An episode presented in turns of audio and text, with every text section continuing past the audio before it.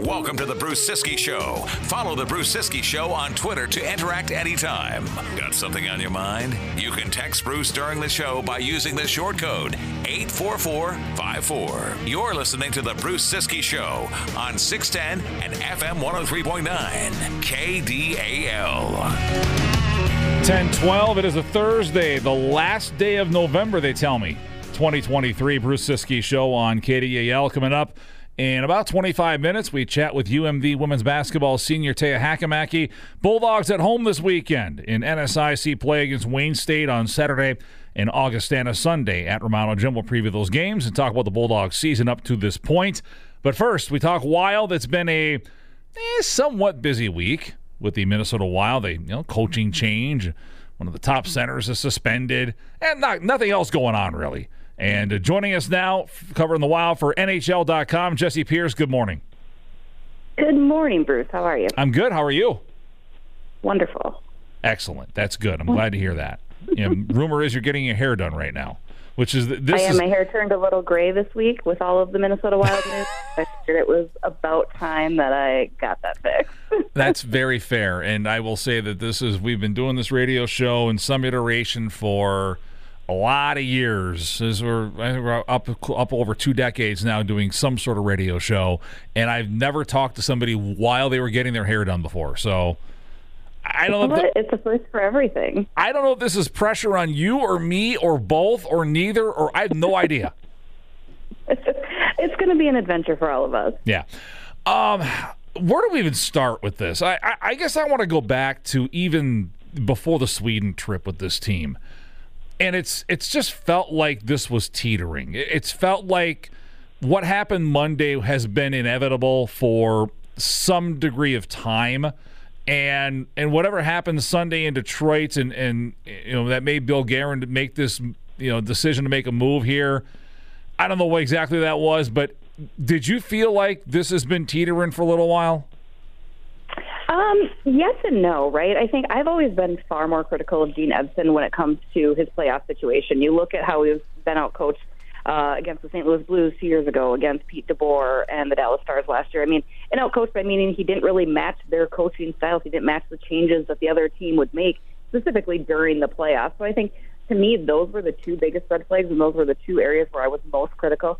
This year, coming into the season, we all knew the situation. We knew that last year Dean Evason had one hand tied behind his back. This year, it felt like he had two, with the cap hits being even bigger, with returning the same team.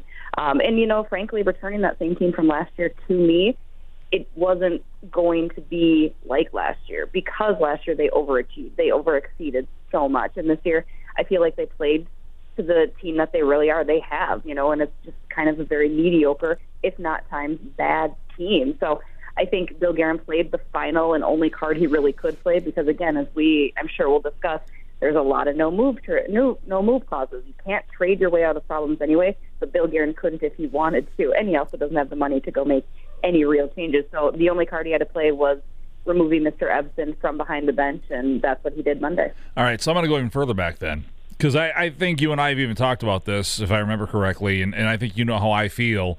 Um, are you surprised that this move wasn't made after the playoff series lost to Dallas in April? I certainly think it would have been a better move only because of the coaches that were then available. No disrespect to John Hynes, who obviously has been brought in to try to right this sinking ship, but I think there were some more options, a, a bigger list of, of names that might help shake things up a little bit more in the team. Had they done this during, you know, the off season, had they done this following the first round playoff exit. Um, you know, and then not to mention it, it doesn't put Bill and Dean in as precarious of a situation. You know, Dean wasn't expected to come in and do a whole lot. A new coach would have had more time with the team, more time to figure out what could be done versus John Hynes now being tossed in, first of all, on game day, and then now going back to Nashville, his former team. I mean, really, it's kind of a tough situation all around. So, yeah, I mean, certainly this would have been far more successful had Bill Guerin pulled the trigger uh, say in May of last year. Jessi Pierce, NHL.com, our guest. Uh, with everything that's been going wrong, uh, and there's a lot here to unpack with this team, uh, it, it seems like the special teams troubles are really what sunk Dean Evason. If you look at the at the five on five play, I'll just go back to the Sweden trip, the two games over there against Ottawa and Toronto. I, I don't think there's any doubt the Wild with a better team five on five and they just they, they, couldn't get out of their own way. They kept taking penalties at bad times and put themselves in bad situations, putting a bad penalty kill on the ice against some really good power plays along the way here. Against Colorado, same thing. I thought their five on five play was pretty good. I thought Sunday their five on five play was as good as it gets, except they couldn't score and they took some bad penalties and Detroit took advantage and, and Detroit won a game without scoring a single goal where each team had five skaters on the ice. So I, I, I guess I look at this and, in you know big picture the, the firing of Bob Woods along with Dean Evason also says this the penalty kill was the, the biggest thing that needed to be fixed. And it's something that they haven't changed at all. They've yeah. tried minor tweaks here, but it needs to be a complete system overhaul at this point. I mean, you got to get different guys in there, but unfortunately, yeah, it's just un- ineffective. And I think it's the frustrations that the team had. We've seen it multiple times this year. I mean, against the Dallas Stars when they allowed Dallas to score eight, including five power play goals. I mean, you can't be taking these penalties when your penalty kill is as ineffective as the Minnesota Wild, which still ranks um, 32nd out of 32 teams in the NHL on effectiveness. So it is. I mean, I think penalty kill was a big dagger, but in general, I think uh, you know, Bill Guerin had said it perfectly. They lost that it factor. And when I asked Bill to elaborate what the it factor was, he's like, they've lost this confidence, which means they also kind of felt like they lost confidence in Dean. And Dean, unfortunately, just wasn't able to get them back as much as he tried. Um, you know, it just wasn't coming. So sometimes a new coach can be that spark that's needed. John Hynes comes in from, as you, we said, Nashville. Uh, prior to that, New Jersey. You know, you look at the numbers playoff success has not been there for him at the NHL level. He has seen some success coaching in the postseason in the AHL. That's not the same thing. I'm not trying to say that, but it's happened before with this guy. It's not impossible to suggest that they might figure some things out, but they got to get there first. That's the problem. Uh, you know, I, I, look at him big picture, Jessi, and, and I see a guy that, that, can help this penalty kill. I think it, you look at the penalty kills that he's deployed in New Jersey and, and Nashville okay, you can convince me that he'll do a good job with that with, with that side of the game. What I'm worried about is I look at what Nashville's had for players. I know he had a, an MVP Taylor Hall season in New Jersey when he was there, but I look at what Nashville had for talent. And I feel like that team offensively never got over the hump. And that's what I'm worried about here is this team needs to get better offensively, and I'm not sure John Hynes is the answer. And John Hynes doesn't have a Juuse Saros in net either. No him out. But um, yeah, I'm you know trying to reserve any official analyst of John Hynes as a head coach until I see what he can do. The positive is he will bring that defense first mentality, which I think is very, very much needed for the Minnesota Wild this year. In addition to goaltending being just awful, I think a lot of that falls on the defense. The defense struggling and just being incredibly porous. I think John Hynes might help shake that up. But you're right. I mean, that's the big question. Is I look at his two uh, NHL stints with the New Jersey Devils and Nashville Predators, as mentioned, and I'm like, well, that didn't quite work as well, and he had more talent on on some of those teams, and to say the least. I mean, you need Kirill Kaprizov to get Goldie going. You need Matt Boldy to get going. And again, sometimes the coaches will do just that. They kind of, you know, talking to the Minnesota Wild players the past couple of days, they feel guilty about it, and they're but they're also excited because at the same time, as as tough as the situation is for all parties involved, uh, it is a sign of faith that the Minnesota Wild can still be this playoff team. Bill Guerin making a move like this rather than just riding out Dean and letting the chips fall where they may, may lie is a is a vote of confidence. So I think the teams recognize that and they uh, are ready to step up. But it'll be interesting. It's it's going to be a tough tough uh, draw for John Hynes because the schedule is not getting any easier. It just gets crazier as we hit the month of December. Jessi Pierce, NHL.com. Matt Boldy scores a breakaway goal Tuesday to, to seal that game in Hynes' debut. How many fingers are crossed inside that wild facility that that was the springboard that gets Matt Boldy going? Fingers, toes, whatever yeah. you do, your legs, I think, right? I mean, nobody needed a goal more than him, and Freddie Gaudreau too, who who potted his first of the year. Both of those guys need to desperately get going. Again, we can all point fingers at Kirill, and Kirill's another one too. But Kirill's still been doing some things here and there. You need a more um, energized on five on five certainly, but Matt Boldy needs to step up his game. And and don't get me wrong, Matt Boldy's been trying. I think I think we've we've seen stints of it and glimpses, but not nearly enough. So hopefully that continues on. He continues that prowess. He's found that confidence, that swagger, and uh, we see him get a goal or two this evening against the Nashville Predators. Uh, Brock Faber, I could argue, has been the Wild's best player, certainly the most consistent player. He's also 21 years old, and, and you feel like there there's going to come a point where he does hit that rookie wall. Hopefully, it doesn't happen, but more often than not, it does. With that being said, how long can they continue with Brock Faber not running their top power play unit? Because it seems like he's the best guy to do it. I have to imagine that's one of the first things John Hynes changes. He had already talked about the, you know, they had their first practice under Hynes yesterday, and again, he's, you know, evaluating. He's seen what he has. He wants to not come in and disrupt everything because that's not going to help anybody.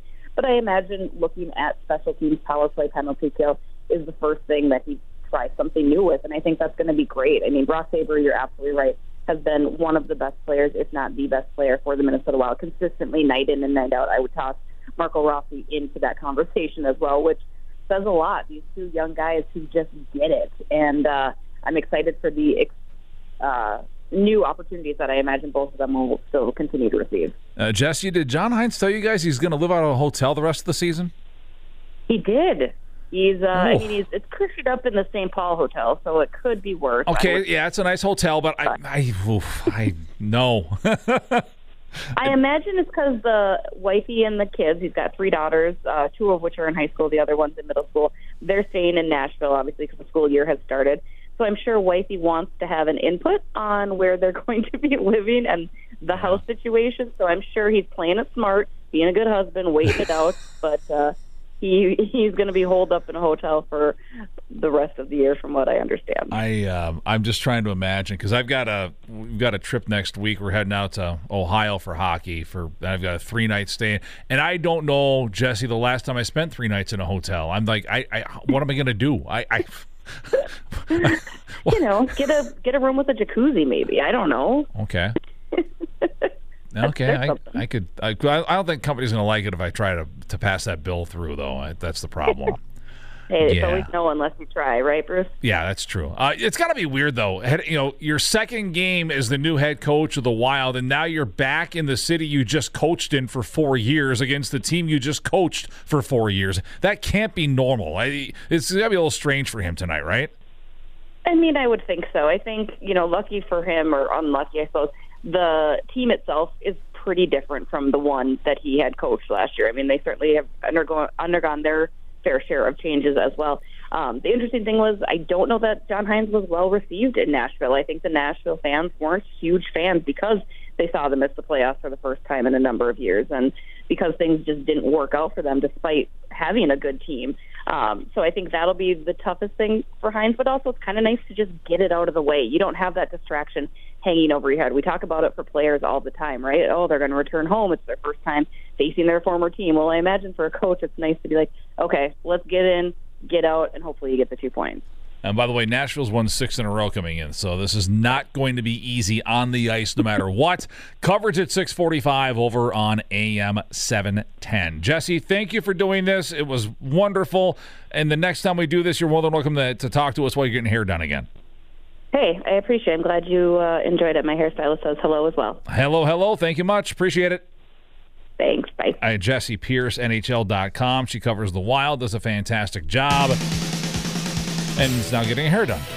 Now we can do. 1025. UMD women's basketball senior Taya Hakamaki coming up. We'll talk some Bulldog hoops. Don't forget, we had uh, men's basketball coach Justin Wieck yesterday. Get the podcast page up if you missed that. KDAL 610 Com. Bruce Ciskie Show continues, brought to you by Sanju on KDAL. This is the Golden Gopher Daily Update. I'm Mike Grimm. The University of Minnesota men's basketball team will host New Orleans tonight at 6 at Williams Arena. We'll get a scouting report next. We are professionals.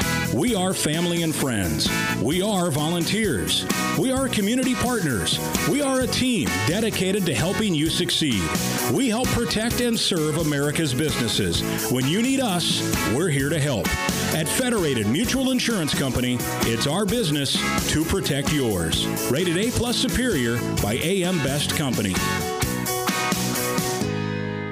Gopher head coach Ben Johnson tells us about the visiting Privateers. Kind of an old school team in terms of how they play offensively. They run some high low stuff, they run some floppy action. Um, they got a really good guard that can really score it just around 18 a game. It's going to be a, a challenge. They got some inside bodies. We're going to have to be physical in the paint. Also be able to control a guy that can that can single handedly go get you know 20, 30 points because he's proven that. I mean, he's, he can score in every every way. And so um, you know this game is also going to be a lot about us and being able to like how do we respond? You know, how do we bounce back with just the keys that we're going to emphasize with shot selection and, and, turnovers. I think that that for me, big picture is is just as important as uh, our scout versus them. And how important with two Big Ten games looming is Thursday just to get some of that stuff uh, in the right frame of mind and right uh, production on the court. No, it's it's good. I mean, it's big, but I think just again, we try to really stay focused on right today you know, and, and, and that stuff's coming in. I'm hoping our guys aren't, obviously, we can't look past anybody, but I think if, if you worry about the details for today and, and worry about practice tomorrow, and then that carries over to the game against New Orleans, and then we worry about whoever is next, just having that mentality. That's Ben Johnson, and that's the Golden Gopher Daily Update. I'm Mike Grimm. Take us with you on your mobile with the free KDAL radio app. It's all I listen to. All right, coming up on this Thursday morning. Bulldog basketball teams are home this weekend. We chatted with men's coach Justin Wieck yesterday, and we'll talk to women's senior Taya Hakamaki out of Cromwell. She joins after a CBS News update. Bruce Ciskie Show brought to you by Sanju, Sanju Polaris, Sanju.com, where the cars are. News is next, 1032, 610, 103.9 KDAL. The Bruce Ciskie Show. I enjoy having breakfast in bed. I like waking up to the smell of bacon. Sue me. And since I don't have a butler, I have to do it myself. So, most nights before I go to bed, I will lay six strips of bacon out on my George Foreman grill. Then I go to sleep. When I wake up, I plug in the grill. I go back to sleep again. Then I wake up to the smell of crackling bacon. It is delicious. It's good for me. It's a perfect way to start the day. On 610 and FM 103.9 KDAL.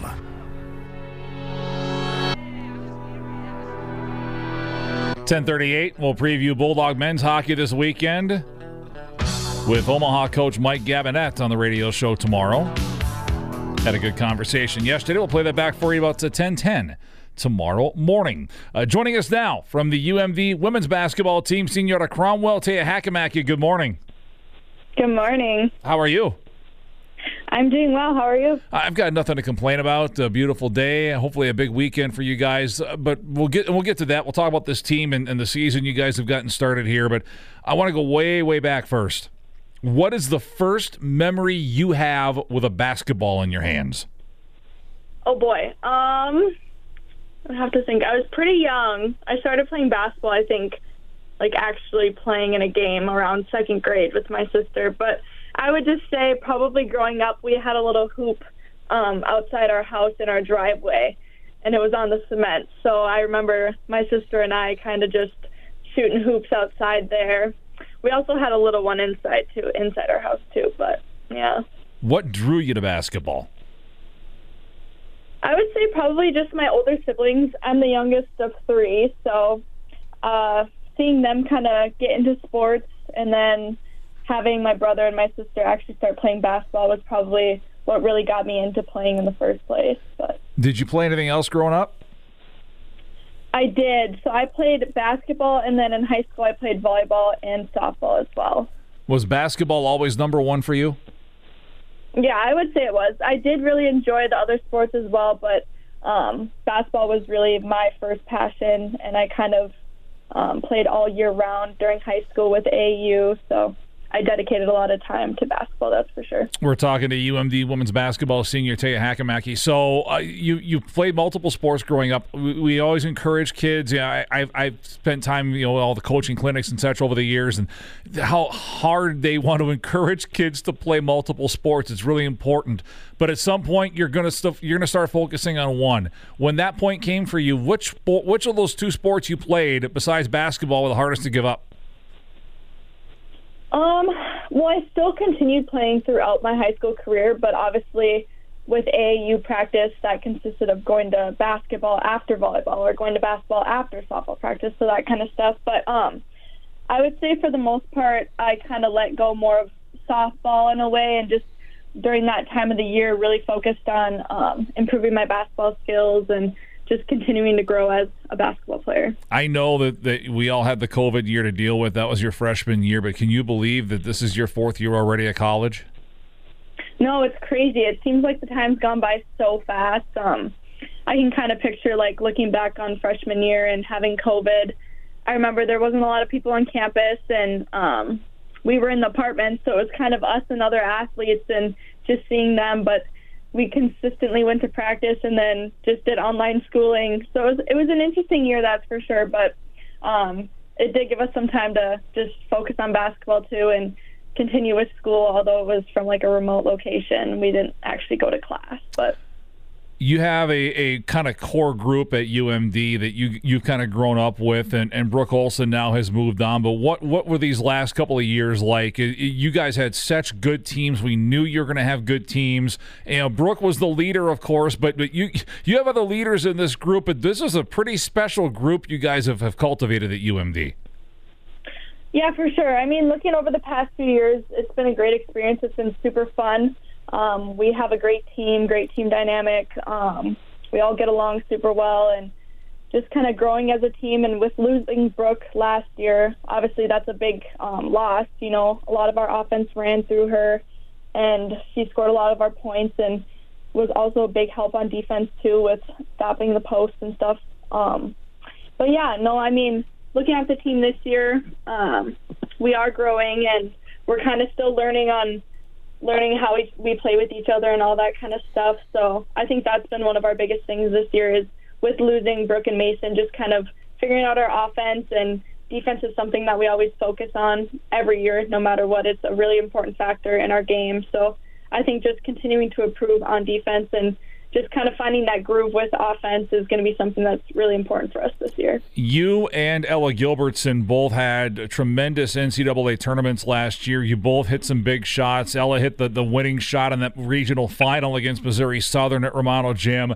You know, how much confidence did you gain as as you went forward in, in the postseason last year? And, and, it felt like the two of you, especially, got better and better as the as the postseason went on. Yeah. Um, so last year it was um, Ella and I were both kind of stepping into a little bit different roles throughout the year.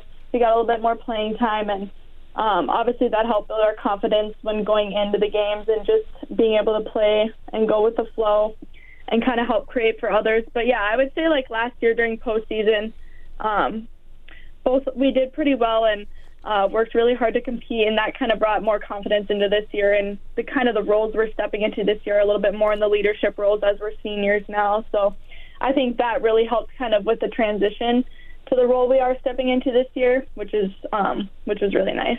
I mentioned that regional final against Missouri Southern. What do you remember about that night at Romano Gym?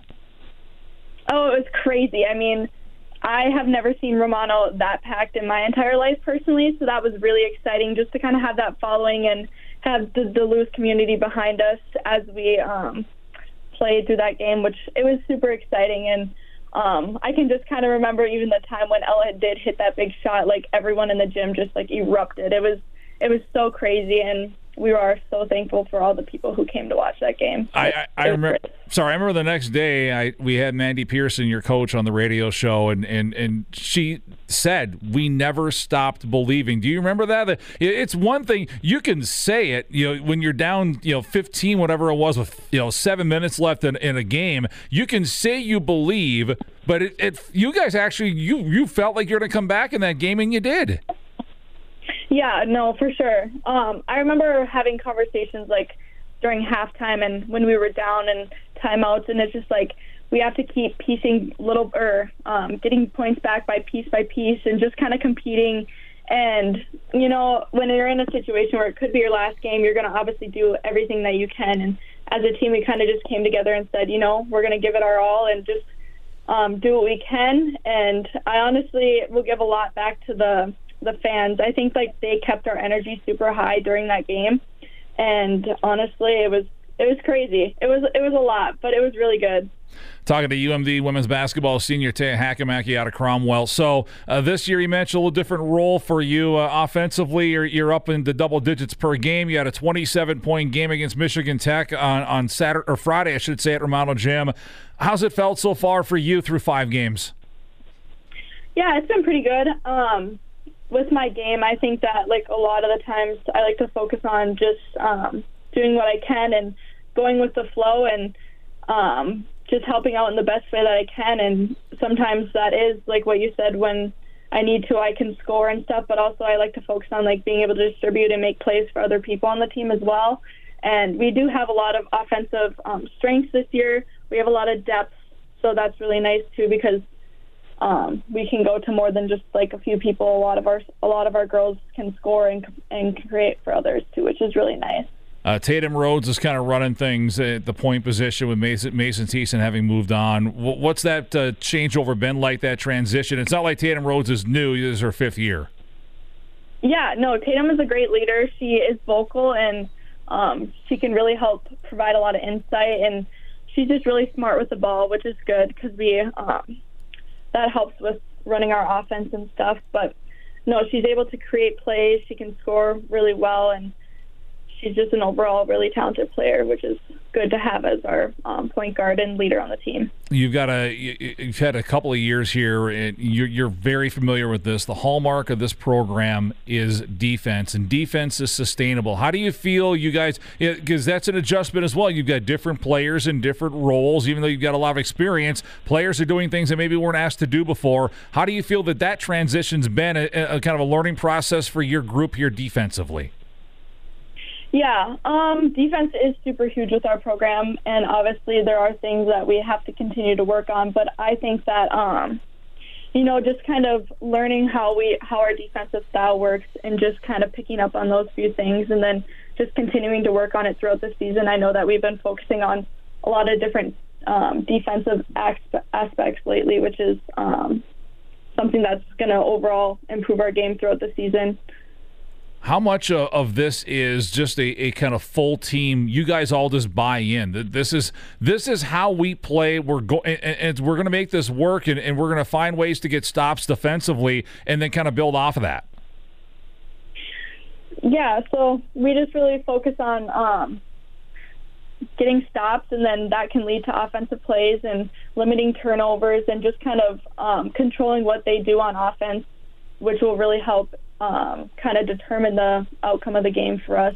If we can get stops on defense and then turn around and create offensive plays, that's what we're really looking for. Finishing up with UMD senior Taya Hakamaki, why number three? Honestly, I I don't really know. I mean, I was not number three in high school. I was number one in high school. But um, yeah, I, I think it's honestly because we didn't have number one here so I kind of chose a number close to it. But um, yeah.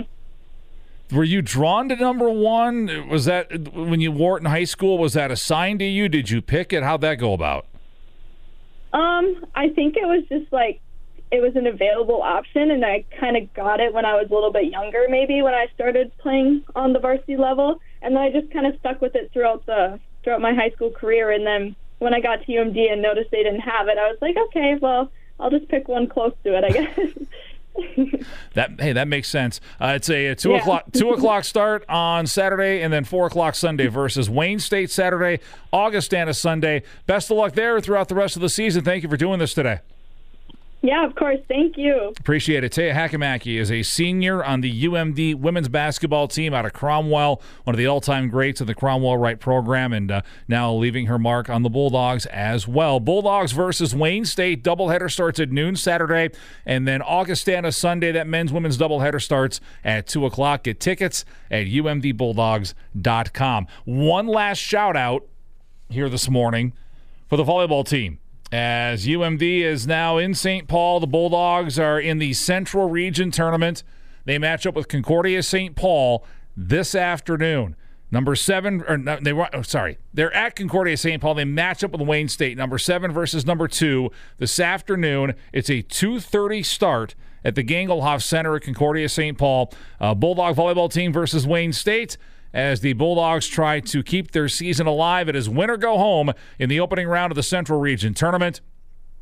The winner of the tournament advances to the national tournament in Moon Township, Pennsylvania next weekend. So hopefully it's uh, good news on the Bulldogs later on this afternoon. It's a 2:30 start. You can stream it. Just go to umdbulldogs.com. They'll have all the video stream information there for you. Uh, come 2:30 this afternoon. 10:50. We're brought to you by Sonju. Sonju Polaris. Sonju.com, where the cars are up in beautiful Two Harbors, Minnesota. Ryan Phelps prep update. Then we're back to wrap it up on a Thursday. Bruce Ciskie Show 610 103.9 KDAL. KDAL. That's pretty much my news. Streaming live on the KDAL mobile app. 1059. It's a Hockey Friday tomorrow, and we'll preview the Bulldogs and Omaha Mavericks this weekend at Amsoil. 7 o'clock game tomorrow, 5 o'clock. For Saturday's game here on KDAL, Omaha coach Mike Gabinet's our guest tomorrow. Also, play back my Cody Chupp conversation from this week, Bulldog men's hockey assistant. Bulldogs winless in eight as they host the Mavericks this weekend. That's tomorrow. Brad and Kenny with sound off after the news. Have a great Thursday. Thank you for listening. This has been the Bruce Ciskie Show. Hit us up on Twitter at Bruce Ciskie Show and let us know what you think. No, yes, no.